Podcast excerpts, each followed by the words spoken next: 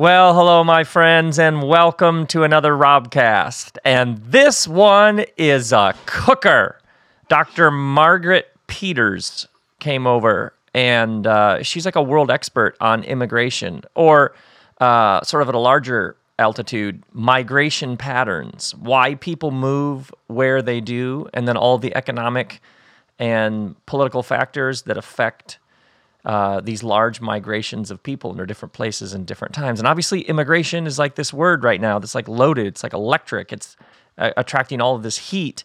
And uh, I had met several of you who had talked about like this sense of you you needed more like perspective on immigration. So um, she agreed to come over, and so I'm going to play this interview uh, with her. But before we do that, fall tickets for the Introduction to Joy tour just went up. It's the final leg of the tour, and uh, um, by the end of September, I'll be in Chicago, and then Champaign, Illinois, then Indianapolis, Nashville, Atlanta, Dallas, San Antonio, Houston, Sacramento, Santa Cruz, and then the tour will end in December at the Lodge Room here in Los Angeles. But before that, of course, is the UK Introduction to Joy tour and uh, that's just a couple weeks away. And um, we added a second night in London, so West Side in Shepherd's Bush at Bush Hall Theatre, um, and that's like a like a beautiful like intimate little theater. We're doing a second London show,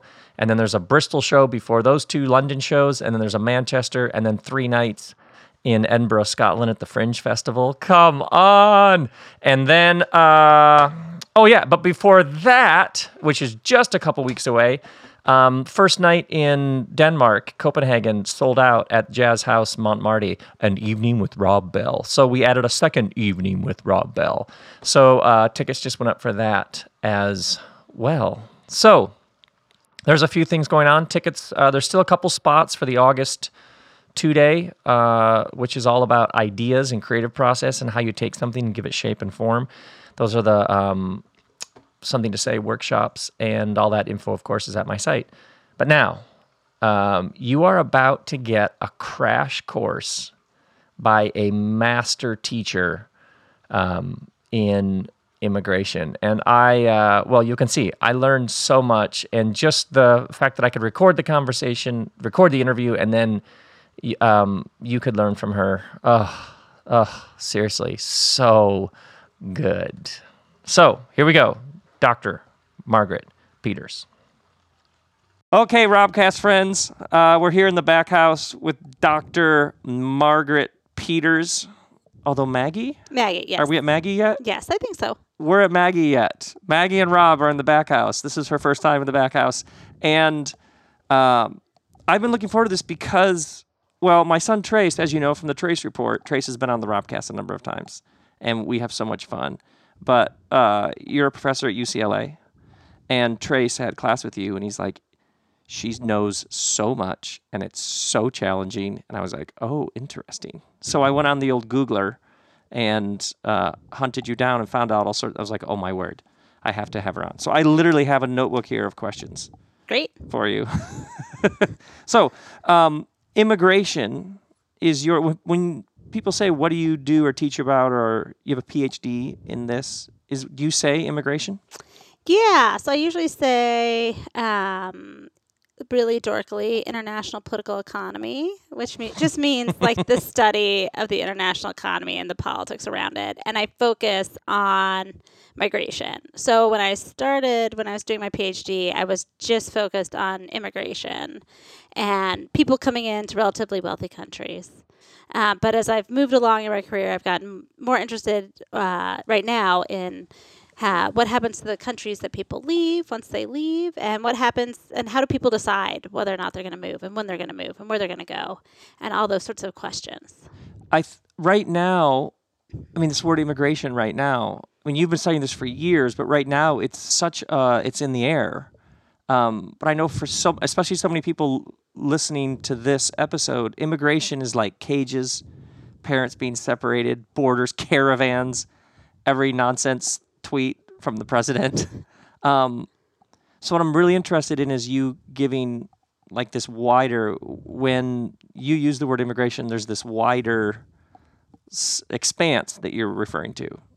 Right. So when I think about immigration, I think about basically anybody who's moving to another country, any country in the world, um, for, you know, a, and planning to be there for a little while. So not just like tourists or somebody who's going on a short business trip, but people who are planning to uproot their lives in some way and move on um, to another country. And so that could be somebody who's thinking, oh, I'm going to go work somewhere for six months, go make a lot of money, about bunch of money, and go back home. So I think about this a lot with people going to the Persian Gulf countries where they have huge numbers of migrant workers who have like no rights, no chance of ever becoming citizens. You know, people will go there for years and years and years and never be on a long term visa. They'll always have to go home and, and be a temporary worker. Um, to people who are coming to places like the United States and thinking about the long history of immigration in the United States, going from, you know, before our founding, what did the colonies do? How did they think about migration through to today? And your work, from what I understand, the thing that you did in academic circles is you put immigration and migration patterns side by side with trade. Correct. And that was like the like the breakthrough idea was to talk about the one you have to talk about trade. Right. And I know nothing about trade. All right. so trade is the movement of goods and services across borders. Thank you. Thank you.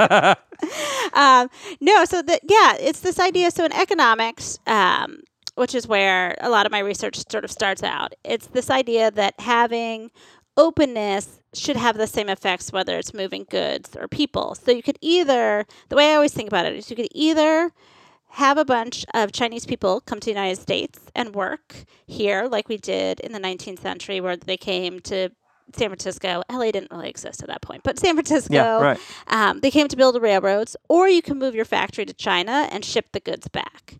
Either way, you're going to be able to take advantage of relatively cheaper labor. And so, from the business point of view, it's really thinking about which of these is easier for them. Is it easier to try and bring people to the country where they are, or is it po- impossible for them to move? Or is it easier to go and just move your factory or move your whatever overseas?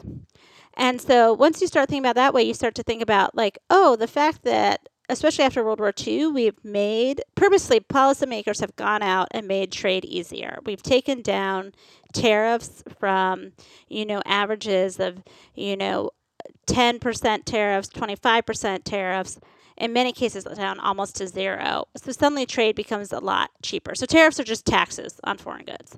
That's all they are. Um, taxes that usually And consumers th- those pay. policies were done. The intent was to do what? So the intent was to bring the world together, and the the idea was if you can make products where they can be made most efficiently, everybody wins because as consumers, then we can buy goods more cheaply, and then we can specialize and sell the things that we're really good at making here in the United States. So the idea was win-win across the board. Right. The idea was win win across the board. And also, we had some other ideas too tied along with that. We wanted to make sure that Europe and Japan got rebuilt after World War II because we were worried that if these countries stayed in economic collapse, that they would also become communist. So part of this was like this anti They're like vulnerable and susceptible yeah. to other ideologies. Exactly. nobody has a job and nobody has education. Exactly. So part of Which it is was sort of Hitler's rise to power. right. Exactly. So Hitler did Okay. did rise, in fact, in part due to the economic collapse with the Great Depression. Uh, so after World War One, Germans are vulnerable. He rises. So after World War II, they're like, we don't want that We again. don't want that. That was specifically the idea. It's like don't create another Hitler type situation. And also, we already had sort of like the the bad guys getting set up over in the Soviet Union, and we didn't want them coming further further west, um, further into Western Europe. That what the the encroachment of communism really was like a giant, giant, giant thing. Right. Even in even in the America in the fifties, sixties, whatever. I mean, when I grew up in the eighties in America, but the terror of communism taking root really was huge. Right.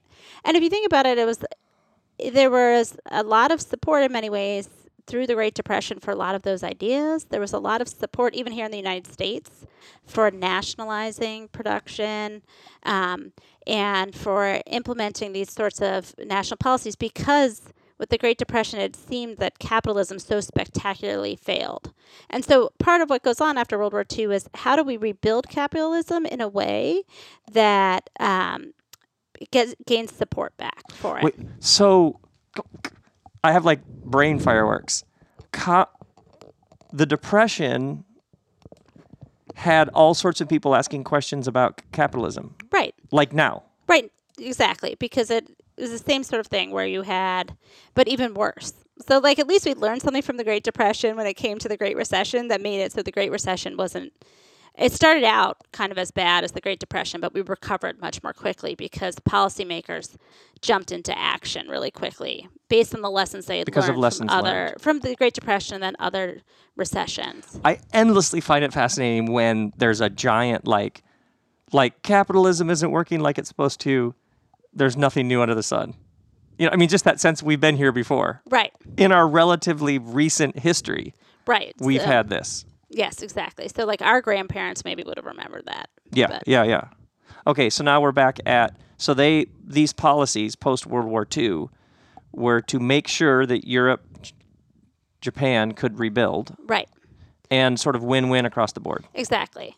And so, but at the same time, um, you are still dealing with a fair amount of um, xenophobia and concerns about, especially here in the United States, concerns about people coming from other countries. So we didn't open back up immigration after the Great Depression. We kept it relatively restricted in the U.S. for a while. Like a quota of how many people can come into the country, or how does Yeah, that? Yeah, so it was it was a quota system. I forget the exact numbers. It was based off of it was something like ten percent of what your population was in the eighteen ninety census for Europeans. So that privileged people who were from northern and western Europe because those are the people who had come in by eighteen ninety, and then countries in Asia and Africa were each given a quota of hundred people each. wait. A hundred Africans were allowed to enter from, America from each African country. country. Um, starting in the 50s. Prior to the 50s, we had the Asian exclusion zone and the African exclusion zone, which meant basically nobody was allowed in from those areas. And there, so the, the policies were literally pick a country and decide how many of them will can come into our country or right. not. So the the prevailing thinking at the time was that um, it, it it culminates in like the eugenics movement, where the thinking at the time was like there were all these different races, and even among Europeans, there were different races of Europeans, and that some had better qualities than others. And so we only wanted people who were of the highest quality. And we can tell who's the highest quality to, by what country they come from because that explains what race they are. Okay, okay, okay. okay. Uh, can I interrupt? Yes. You study this as a scholar, like looking at data and history, but you just said those sentences just like you just reported them. Right. Do you know what I mean? I, I did purposely Yes, exactly. Uh, because I because it resonates so well with what's going on today. All you have to do is just report that clinically, and I'm like jumping out of my skin. Yeah, Exactly. So that's like when every time somebody's like, you know, Trump or whoever else says this thing that's, you know, anti-immigrant, I'm like, oh, I can find somebody who said something almost exactly the same 100 years ago, 200 years ago. It's not very hard. My favorite quote like that is Benjamin Frank- Franklin in the think it was the 1760s, was complaining about all the Germans who were coming to Pennsylvania. And he was like, We can't have these swarthy Germans who don't understand democracy coming here. And like, when was the last time you thought of a German as being swarthy? Like, What even is swarthy? What's that like uncivilized or? or like, you typically Brutish? think of things like brutish, but also more like dark skinned. And they're like, When was the last time anybody thought of a, a German? in that yeah, way?" exactly, exactly. Unbel- so, so for you, well, I have questions about them right now, but let's let's stay back Yeah. there in history. Okay, so keep going. So, right. So, um, prior to the Great Depression, you'd already seen the beginnings of um, greater res- restrictions against immigration in the U.S., but also in other countries um, that I argue in my book were were tied to increasing globalization in that era. So in the late 19th century, early 20th century, we had globalization just like we do today. Like they were trading goods they were amazed by these new communication technologies like the telegraph and the telephone, and that you could pick up the phone and call somebody in London. Um, there was, you know, international finance going across borders. There were all these similar. You saw the beginnings of offshoring of production, and so you had all these sort of similar characteristics that have happened in the last 20 years um, that it meant that businesses just didn't need as much labor here in the US or in Canada or in Australia. So you started to see restrictions against immigration. In the US, we really see that culminate in this Quota Act that I mentioned of 1924 that really restricts immigration down to some of the lowest levels that we've had ever in our history. So, and this is the the the breakthrough connection you make of trade and immigration is these policies about our borders are driven by business economics, businesses, Right. and whether or not they need low cost workers to come in. Right. So if you think about it, um, you know, most people would say that business explains a lot of what happens in American politics, but in any country because businesses have a lot of money so they can influence politics, but also that, you know, policymakers care about businesses being successful because that gets people jobs. And as, you know, Bill Clinton famously said, it's the Jobs. economy, stupid. Right, right. Like, so every policymaker knows, like, we, I have to have jobs for my people to stay in power. Even an authoritarian dictator knows, like, if his people does not does not have jobs, they're likely to revolt against him. Um, By the way, can I ask a question about Amazon looking for a city to open their headquarters in this past year and the Long Island location and how so many people were saying, I know it's jobs, jobs, jobs, and everybody loves that and the lawmakers love that, but there's actually a whole bunch of other things that aren't that good because Right. of how magical that word is yeah, politically. right. So jobs, bringing jobs, giving tax incentives for jobs is always like uh, a big thing. Like you can think about even uh, a couple years before that in Wisconsin, there was this big thing over Foxconn, which does a lot of the production for Apple. Putting a plant in Wisconsin, and they made all these claims about how many jobs they're going to bring, and so they got all these big tax benefits. Now they're only bringing like a thousand jobs or something like that. Um, but jobs are always a magical word for Yeah, yeah. politicians. Any sort of credit claiming they can do about jobs is fantastic for them. Yeah. Um, so, right, so if businesses want something, they often get it. That doesn't mean that they don't always get it, but frequently they get it unless there's really strong opposition. And so, what I argue is that um, in the immigration space, typically the anti immigration side is not that well organized because it's it's some periods where you've had stronger organized labor and they've been against immigration. You've seen more organized anti-immigrant stance, but typically they're not super well organized. So what that means is as long as businesses are together and want enough immigration, immigration will open. But if they don't care about it, then that gives the sort of anti-immigration side more leverage over the issue. And where are we? Why is it so right now? Uh, Um, it seems like it's just right front and center now. Are there recent turns or forces that are why we're here? So I think a large part of it is that uh, in the last 20 years, um, not quite, since China joined the WTO, um, and we've had other um, much more. World Trade Organization. Yeah, the World Trade Organization, the WTO. Um, you've seen a huge loss um, in manufacturing and then a huge rise in automation in all sorts of industries. So you just have seen a huge decline in the need for lower skilled labor to come into the United States. And so what I show is that this has freed Republicans who used to have to cater to business on immigration and say like they were sort of boxed in they couldn't go Oh. too far to the right on immigration because they needed business support but if the businesses don't care so much any longer they're free then to cater to people who don't want immigration So literally a like a technological invention of a factory something that whatever does whatever on a factory floor. Some sort of robot, right? a robot then frees a particular narrow exclusive xenophobia ideology. Sort of domino effect. Right. So it just allowed it to gain more space for policymakers to move that direction, and then they found that it was a it was a winning issue for them in some districts. This let's not let people come in. Right. So what we're seeing now with this sort of nationalist is a reflection of earlier uh, robots at some level.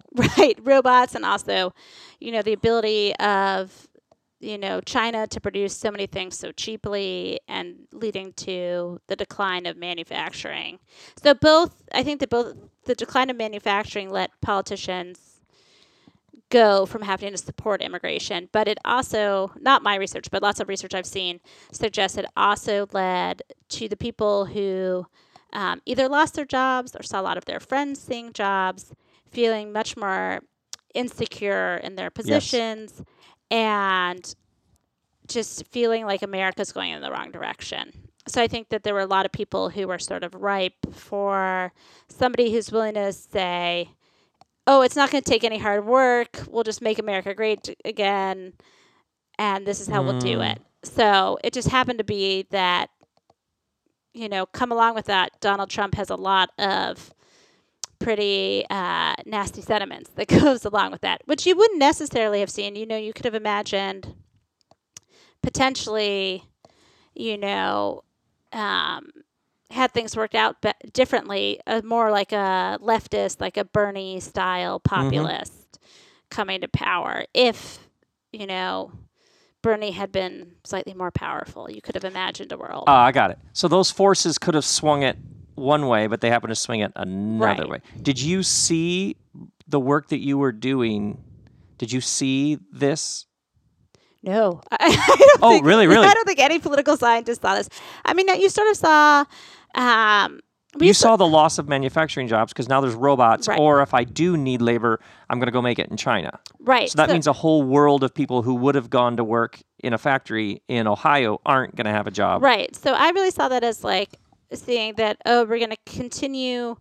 The the Republican Party was going to continue to move further right on immigration, but I sort of I th- I assumed Because they were free to. they were free to. Okay, got it. See, so I the- sort of assumed that, um, you know, had comprehensive immigration reform been a little bit more conservative, even in either under George W. Bush or under Obama. Remember, we tried comprehensive immigration reform in 2006, 2007 under Bush, and then Obama tried it again in 2013, 2014. and how would you summarize that? That would be So that was this idea. It was going to be sort of like this grand bargain. So Democrats wanted some sort of path to citizenship or at Yes. least legalization for the undocumented. And Republicans wanted um, more skills based immigration. oh So wanted to wanted to move us to like what Canada has, where they have a point system where you have to have a certain number of points, and most of those points are based off your education. basically how are you going to benefit employment. us if you come here? So Democrats are like, let's look at everybody who's already in the country and let's just figure out how to get them legit or Right, however, whatever yeah. words you're going to say. And Republicans are like, no, no, no, you have to have some points. Right. Well, the Republicans were were maybe okay with the undocumented. Some of the Republicans. Even my like, summaries are too Oh, summarized. yeah. So- sorry, I'm an academic. We always have to qualify. That's what I love about it. I love all the Um, other qualifications. Uh, so like John McCain and I think Lindsey Graham was involved and a couple other politicians were willing to go along with a path to citizenship if going forward the immigrants who'd be allowed in would be much more highly skilled. hmm Um, and f- but for the farther members of the the farther right members of the Republican Party, that was still you know too far from them. Um, they did not want to do anything to provide a path to citizenship for most of the undocumented, and so the legislation failed. Um, it's possible, like you know, perhaps if Obama had made comprehensive immigration reform his thing instead of healthcare his thing. Mhm. In that first two years where he had the House and Senate, we could have gotten comprehensive immigration reform. Um, but, you know, his priority uh, was healthcare. And so that's why we're in sort of a f- not a fog, but this this keeps coming up un- undocumented. Right. It well, keeps coming up and doesn't get some sort of clear resolve or Yeah. plan or strategy or whatever you say. Yeah, because part of it is like we have a lot of undocumented people here, and so and there are a lot of people who um, feel as if those folks have some sort of jumped a line or like broken laws or gotten Mhm. here unfairly, um, or just don't like them and want them to go back. Although at this point, I think like you know a large number of them have been here for more than like ten years. Um, but then, of course, you know, we are talking about people and people make their own decisions about their lives. And so that means that, you know, new people are facing threats. Um, most notably here, it, people coming from the Northern Triangle countries of El Salvador, Honduras, and Guatemala, which they're facing, you know, huge threats of gang violence, um, or they're facing threats of, you know, complete poverty and starvation. Um, and so are moving and so they want to they want to find somewhere where they can be safe um, so this is not very different from many of our ancestors who were either looking for greater economic opportunity or like some of my ancestors were fleeing um, famine in Ireland or um, people I know who were fleeing um, ancestors who were fleeing pogroms in Eastern Europe. So you have had lots of people fleeing all these sorts of reasons. So people are still going to flee. So we're always going to have this issue that even if we can figure out like what is the exact number of immigrants we should have every year to fill all the jobs that are necessary and had like the best enforcement there's still going to be people who are fleeing circumstances that um, we as the us just cannot control Yeah. Yeah. There's a there's a human element right that will always so so some sort of nice neat policy will always get blasted to pieces at some level. yeah there will always be things that you're going to have to deal with Oh my. Okay. Um, tell me, you are sitting at home watching the Democratic primary debates, right and they get to the now we're going to move on to immigration. Um, how, from all of your research and years studying this, how do you watch the debates? Are Uh, you sitting there going, "That's a good point"? That's are you like, "Oh no, they're all missing it." a little both. Oh, really? Um, so I think there's a lot of um, interesting stuff and good ideas. I think what all the Oh, so when they're proposing solutions, you knowing that like a much broader view of the landscape are like, no, that's that's actually a pretty good solution. yeah, so like, um, you know, some of the stuff on this idea that um, maybe we shouldn't be creating a like criminal penalty. Maybe the we should only civil have a civil penalty, w- which would mean like you wouldn't necessarily go to jail. You would owe money. Yeah. and we still could enforce the laws. I'm like, you know, that maybe is a good idea. Um, and then the ideas of like people were talking about at the last one about providing health care for undocumented, or at least allowing them to buy in to um, the healthcare system. Like, you know what? That is probably a great idea because, you know, it's not like people, these people come here and they don't get sick. It's that they come here and maybe they get sick or they get injured on the job or whatever. And then they go to the emergency room and then they can't pay their bills. And so then the rest of us end up paying it. And we all know that going to the emergency room is way more expensive uh, Yeah. than going to like the regular doctor is. Yeah, so, yeah. so that was the whole thing with Obamacare in the first place. So there's some of those ideas that are pretty good. Um, there haven't been a huge amount of very detailed plans that have really focused on much beyond dealing with um, the situation with all the migrants coming from the Northern Triangle countries. So, you know, a lot of those I think are good ideas. Like, we know there's a huge backlog. We should get a bunch more judges down there to help figure out these cases. Yeah. Um, Is Northern Triangle sorry? Is Northern Triangle a new phenomenon? Um, it's somewhat yes and no. So, um, there's been a lot of violence from the Northern Triangle um, going on for a while. It sort of ebbs and flows depending on whether or not the gangs have truces, both among themselves and with them and the police. And so when they have a truce, there's less violence, but there's still there's still always these issues, especially around um, gender-based violence. There, in that you know these gang member guys will be like, "You're my girlfriend," and have horrible, you know, sexual and gender-based violence. Um, that hasn't really stopped there. Um, but what you have seen is, uh, I think, a recent uptick in violence from those countries um, that is causing people to flee. And so you saw this back in 2014. So in the summer 2014 was when we saw, under Obama, we saw a huge number of young adults, or not even adults, older children. Um, so kids who were, you know, 13, 14, 15, 16, 17, um, coming across by themselves um, fleeing through Mexico because they're the ones who were either being recruited to be gang members or being recruited mm-hmm, to be gang mm-hmm. members' girlfriends. Um, so we saw a huge uptick. Um, we had 68,000 uh, unaccompanied people. Maybe they were all unaccompanied. Maybe that's the number for unaccompanied minors, but a huge number, twice the amount Whoa. from the last year, come over in 2014. And then things seemed like they were getting better on the ground mm-hmm. in those areas, but of late things have gotten worse again. And why? And that's golden. That's triangle, or that's that's the, the triangle. Yeah. Okay.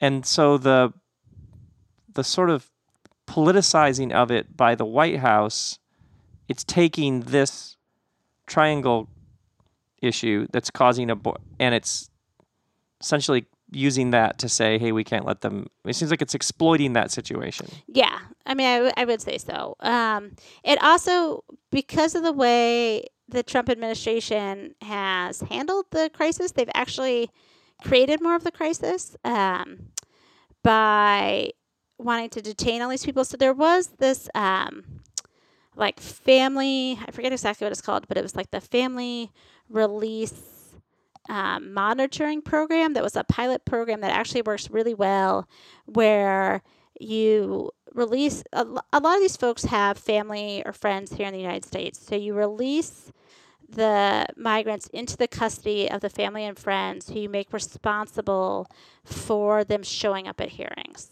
And they did. They showed up for their hearings pretty often um, with a very very few skipped their hearings um, and actually came to court. But it meant that you weren't detaining people, and so the real crisis has been this detention. So yeah, we have a lot higher. They eradicated that program.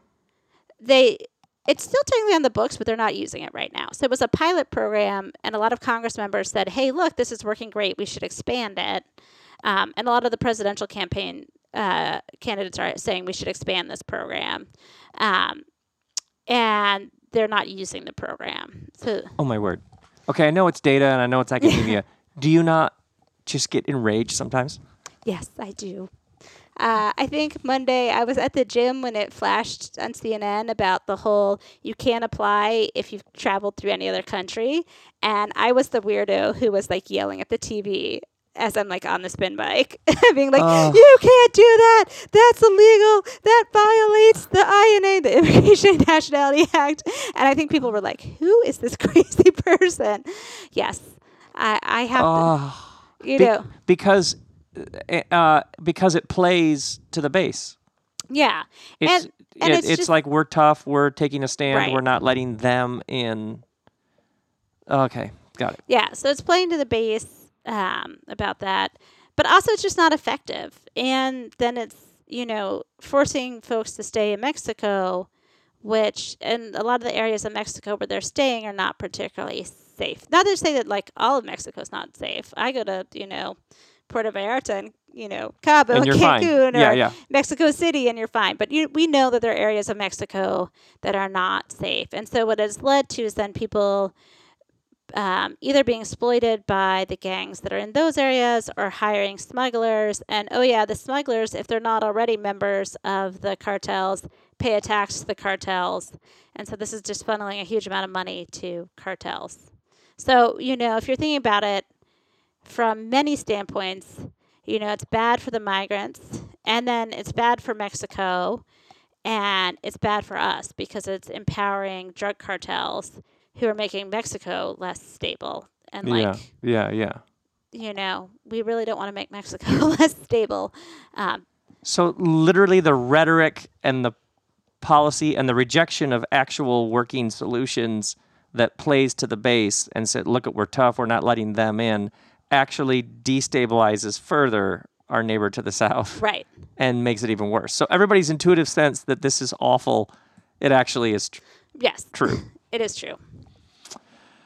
Oh my word. Uh, okay, so um, we had just before we started recording, you had talked about how you go and do surveys in different places in the Yeah. world in order to get firsthand accounts, essentially, Right. So of, to ask, of movement and how people feel about that movement. right. So to ask the people themselves, you know, who are in these situations, like, wh- what was the breaking point, basically, and how did you make decisions about where you want to go, and what do you think about when you're making these choices? And um, because we've been talking to a bunch of people who've stayed in places like Syria, and we're talking to people who are staying in Venezuela to also get a sense of like, why'd you stay?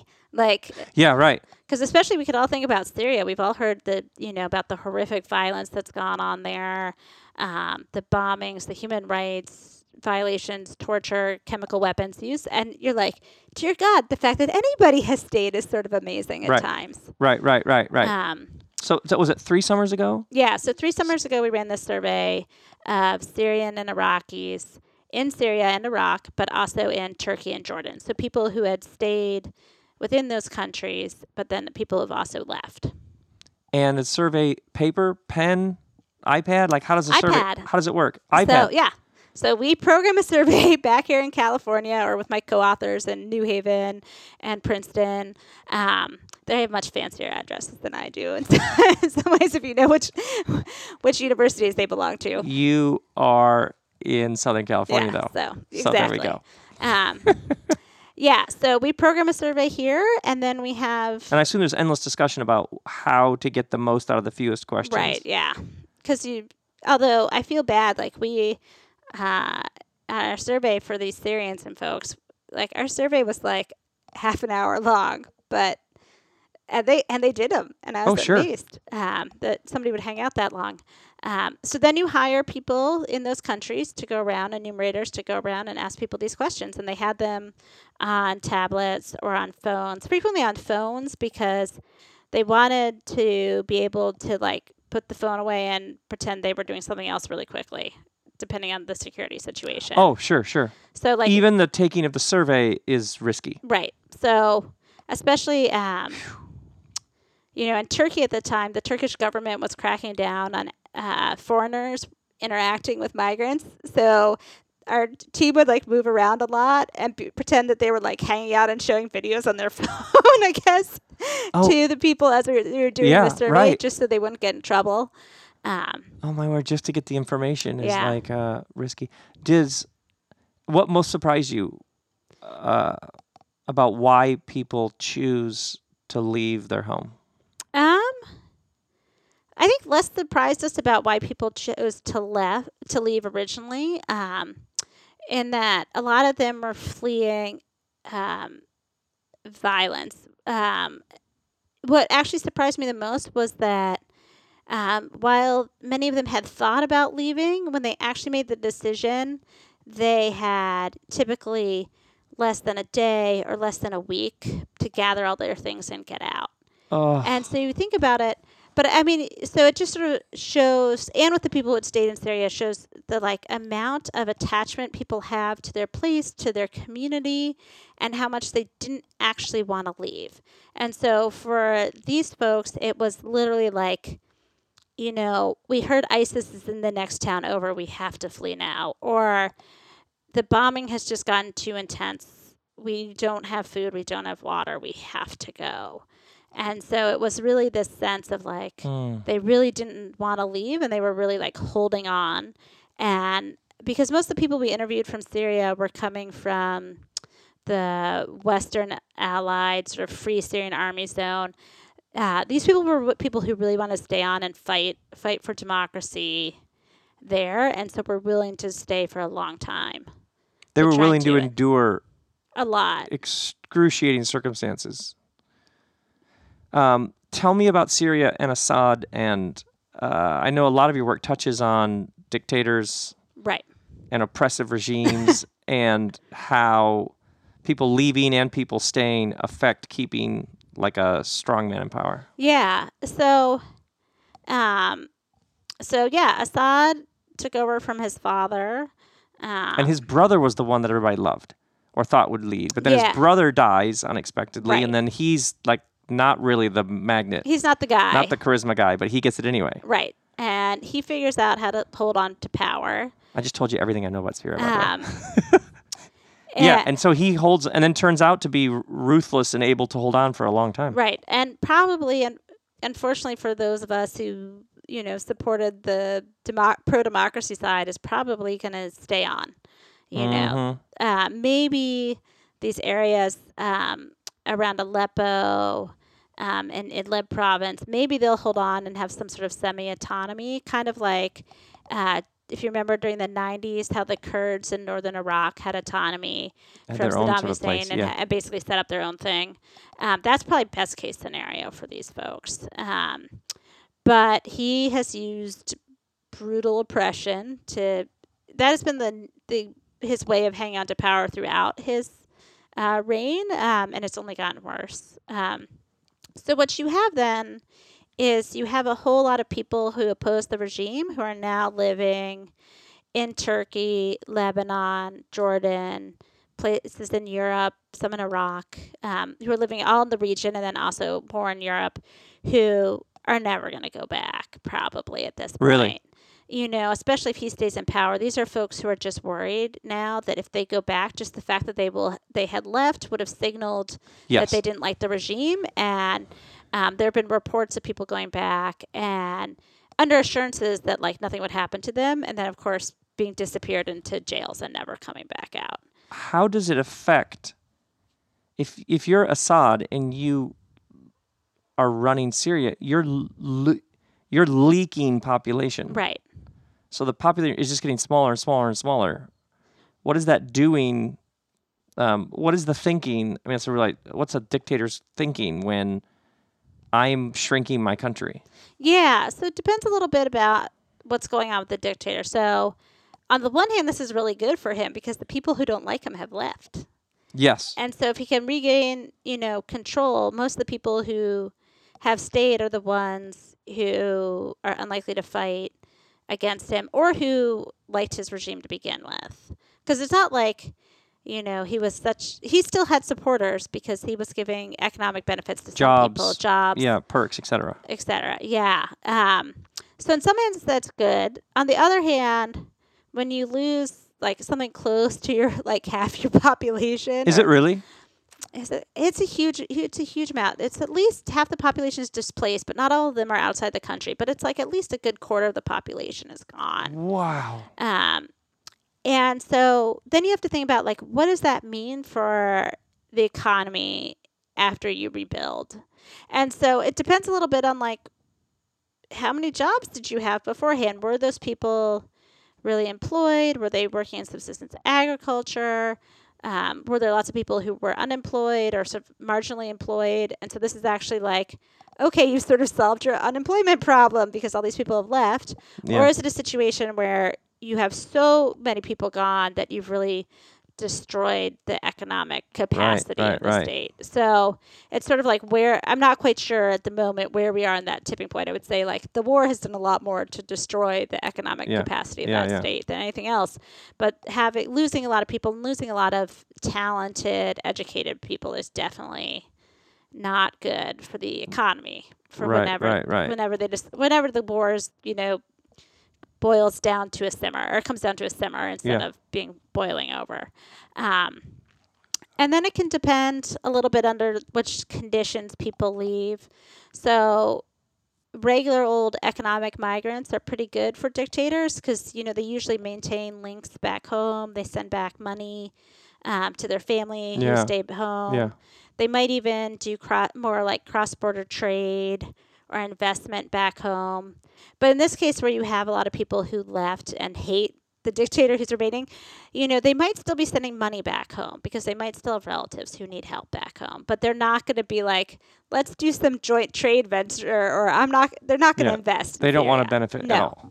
Um, so it's sort of like you know you you see that to some extent with like the Iranian diaspora who lives here in LA, which is pretty anti anti the regime that's in Iran right now. And so you know I do know people who are like, oh, I send money back to my family members back home, but like you know they barely go back there. They're not going to do business with the regime back there because they oppose the regime. Yeah, yeah. yeah. Um, whereas if you think about, you know, Mexican migrants who came to the United States for a long time and built businesses here, will build, you know, invest back in Mexico, We'll do trade with Mexican country companies. They don't, you know, they left because they were looking for a better life, not because they hated Mexico for the most part. right, right, I'm right. sure there's some people who were like, no, I hated Mexico, and so I left, and I yeah, never. but generally it's a better life. Yeah. Um, how? If I would have met you when you were 20, were you interested in this? No, actually, I was not really interested in this per se. I so when I was 20, that was in 2000.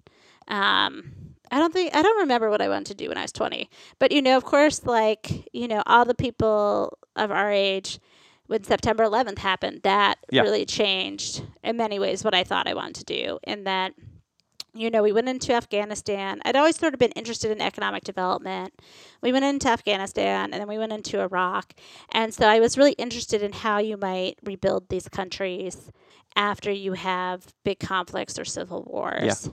Um, and so I went to grad school thinking that I would do post Civil War, not just post US Civil War, but civil wars in general, Reconstruction. Um, but before I went to graduate school, I had worked uh, for a consulting firm and got to work overseas in Doha, Qatar, which is one of those little, small, tiny states off of Saudi Arabia that's going to host the World Cup in a couple of years. Yes. Um, and I got there, and 90%, 80 to 90% of the population there are foreigners who have no citizenship rights. And so I was working there Wait, at, wait, Q- Qatar, Yeah. also pronounced Qatar, right, for for us, Qatar, Qatar. is um, 90% of the people Yeah, 80 to 90% of the people who In the live there country. in the country aren't aren't citizens. citizens. So there's like a 10% little group. Yeah, there's this tiny little group of native Whoa. Qataris who barely interact with the immigrants.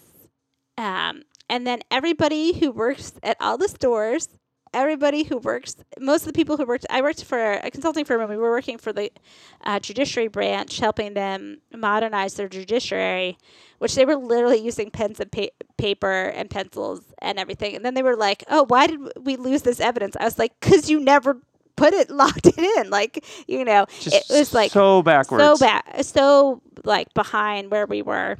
We were putting in this computer system, and so the chief justice who we were working with on this pro- project was an Egyptian who they had brought in to like he there were there were Qatari judges too and chief and, and justices, but the chief justice for the modernization was an Egyptian.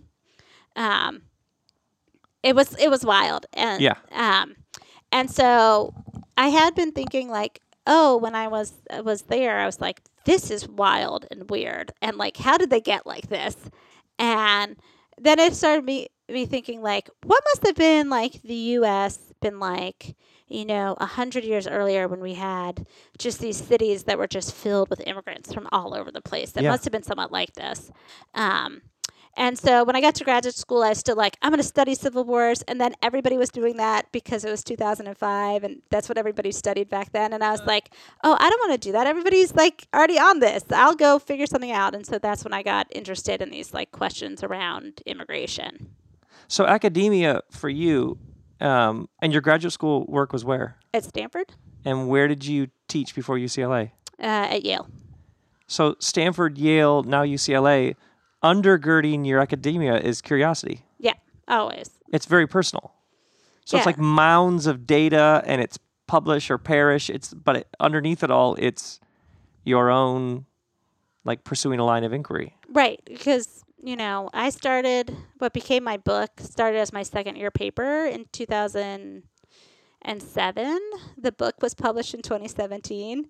So you Whoa, have to be 10 years. 10 years. So you have to be really into working on this. I mean, granted, I worked on other things in between. I had a kid. You know, it takes a while. I it wasn't like I was working at the last year before it came out. I wasn't really working on it any longer. That's just how long it takes the publisher. As you know, as somebody who's written books, it takes a while between when you hand over the manuscript to when it actually there's- comes out. Yeah, yeah, there's a thing. Um, so you know, I was probably only you know only doing you know seven real years of work on this issue. but you know, so you have to be as an academic, you have to be passionate about what you're doing, interested in it. Otherwise, you're never going to make it because it takes so long. and you're working with like the data or these surveys, just the sheer numbers Right. um, and what's happening in the world and flow patterns and who's going here and who's going there. And Right. So you have to like data and statistics. so you math. pour you pour over charts and Yeah. statistics and numbers, and you know where to find them. Do you ever do you ever have a number you're looking for that you can't find? Oh yeah, especially in migration. Um, a lot of countries just haven't kept good statistics on it over the Oh, history. So like when we were talking about trade earlier, what is really interesting about trade is because trade and tariffs and trade were such a big part of most countries' um, tax base because it was really easy for countries to show up at the port and charge taxes on what was coming in. That was easy to do. So back in the olden days, Nobody in that country has a problem with that. right. Okay. So back in the olden days, you can think about it. Before we had income taxes, the federal government's one of their major sources of revenue was the tariff, um, because again, it was easy. Instead of like going to every house and trying to figure out what every house owes, you just send your guys to the dock or have your guys sit at the dock and charge taxes on stuff.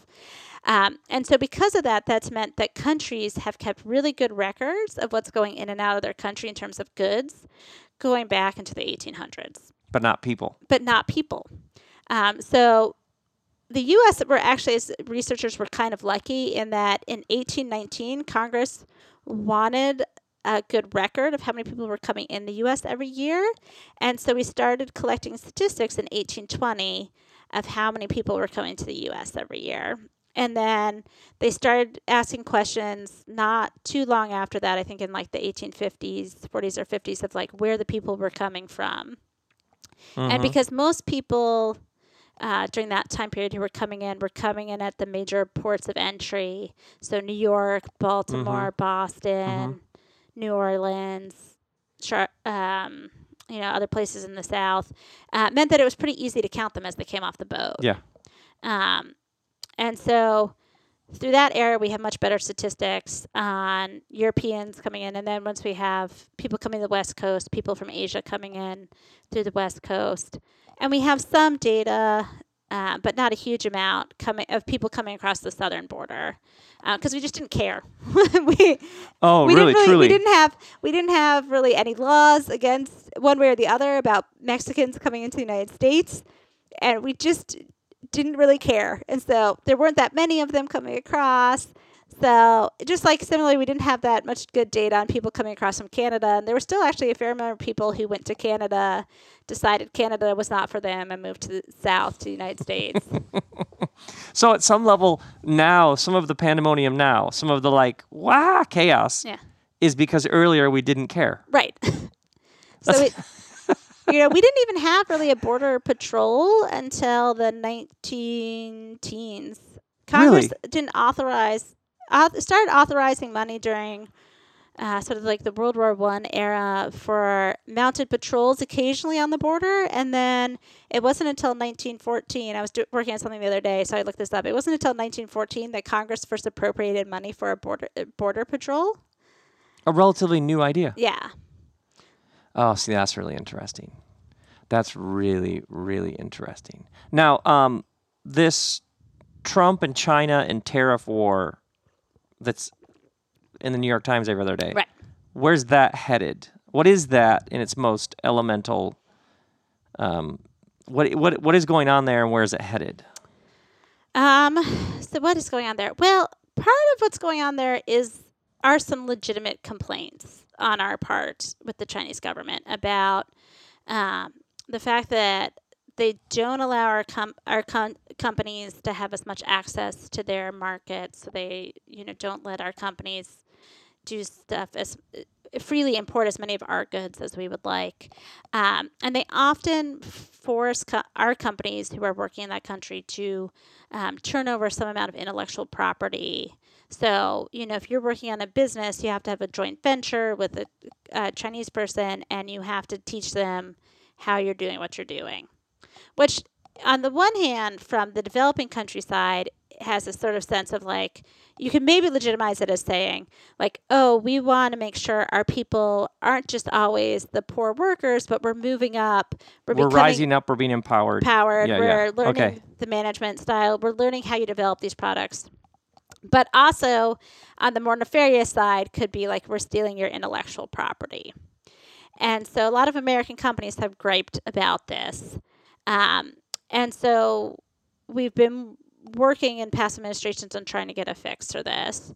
Um, and Trump has decided the way to do this is with tariffs, and also that maybe this will bring some amount of manufacturing back here to the United States um, and provide more jobs. And what it seems to be doing neither of those things right now. Oh, really? Okay. Um, the Chinese government has not moved particularly much on the key issues we would like them to move on.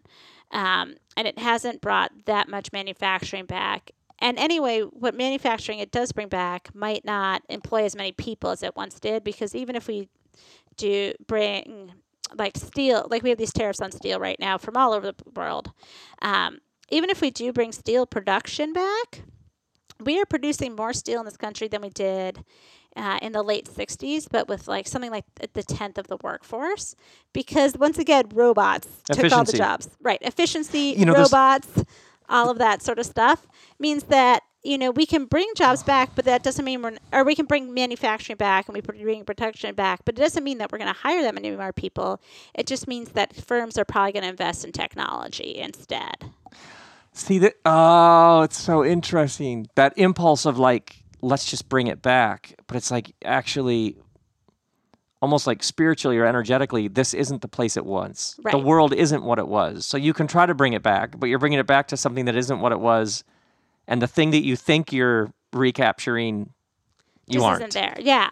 So in many ways, Oh, it's like that's so interesting. um, you know, a hundred years ago or so, people were writing back about like bringing back idyllic agriculture and this horrible industry that was dirty and messy and sure. people are moving to that now we look back and be like oh we want to get back to those halcyon days of industry oh, right, right, right, right, right, right. and so th- i think you know part of this is always this you know nostalgia for a past that didn't actually exist um, in many ways but how oh, we think that's about so existing interesting. um, you had these huge factories and people were it's belching smoke into the sky and horrible was it upton mm. sinclair and the jungle or they some Right. of these writings that were exposing and so people were like oh if we could just have horses and plows right and now you have people going if we could just have factories Right. And then we think about like, oh wait, didn't that river, the Cuyahoga River, catch fire because of the factories? because of these things? factories yeah But you know, on the on the other hand, what happened between you know the 1950s and 60s with manufacturing today was like at, in the 40s, 50s, and even you know 20s, early part of the century through probably the 70s is, meant that like you could get a factory job um, not having had to have gone to a huge amount of schooling maybe only you know in those earlier days only had to finish like a couple years of schooling but you know in the 50s and 60s only having to finish high school. And you could work your way up in these factories mm-hmm. and do quite well for yourself and have a nice middle class life. Mhm. And what has happened between globalization and automation and just the change in the way we do production is we're often missing those middle ladder jobs. And so you can be young and bright and not finish finish high school and even though you're young and energetic and bright, there's nowhere at a certain point for you to go without those higher level skills. And at the same time that this was going on, we saw a huge decrease in funding for our public universities. So, you know, people decry this is one thing that sort of gets me incensed is like this whole debate over, you know, should we refor- uh, um, forgive student loan debt? is the fact that like you know we could also just invest at the same levels as we used to in our public uh, universities. So, you know, every year we lament that the state of California doesn't fund the UCs the way they did last year. Or I worked for a little bit at the University of Wisconsin. Talk about a school that's had their budget slashed. Like they've lost a huge amount of state funding. Um, the University of Michigan, where I attended college, um, basically is a more or less private institution at this point. They get very little funding from the state. And so that import meant that like where do we go every time the state cuts our budget is like we got to find the money from somewhere. It usually ends Oh. up with the students. Got and it. so you have these these different th- these two things going on where you needed more and more people to get education to move ahead, but we made education more costly and more difficult to, for a lot of students to get. Got it. Got it. Got it. Got it. Got it. Oh my word. Okay, a couple more questions to wrap Yeah. this up. We've been all over the place here. Um, do you do people ever say to you like the things happening at the border, people dying, families being separated? What can I do? I mean, I would assume with your research and how much you know about all this, are people asking you how do I get involved? How do I help? There's sort of the humanitarian compassion thing that happens within us. Yeah, so I, there are all sorts of ways to help. There's some little really great um, organizations like Raices, How do you spell that? R A C I A S E, I think. All right. Uh, Okay. They're pretty easily to find on Google. Um, there's Kind Kids in Need of Defense, which provides lawyers for um, kids who are traveling, who are unaccompanied minors, Mm-hmm. um, so that they can have legal representation. Um, if you are a lawyer, I have a friend who does pro bono work and volunteering to help um, kids. Or if you speak Spanish, or um, what we really need are people who speak these indigenous languages that almost nobody speaks. But if you are one of those people, you can provide um, translation services from your house where, like, the lawyer calls you and you basically are over the phone interpreting for them. Um, oh, interesting.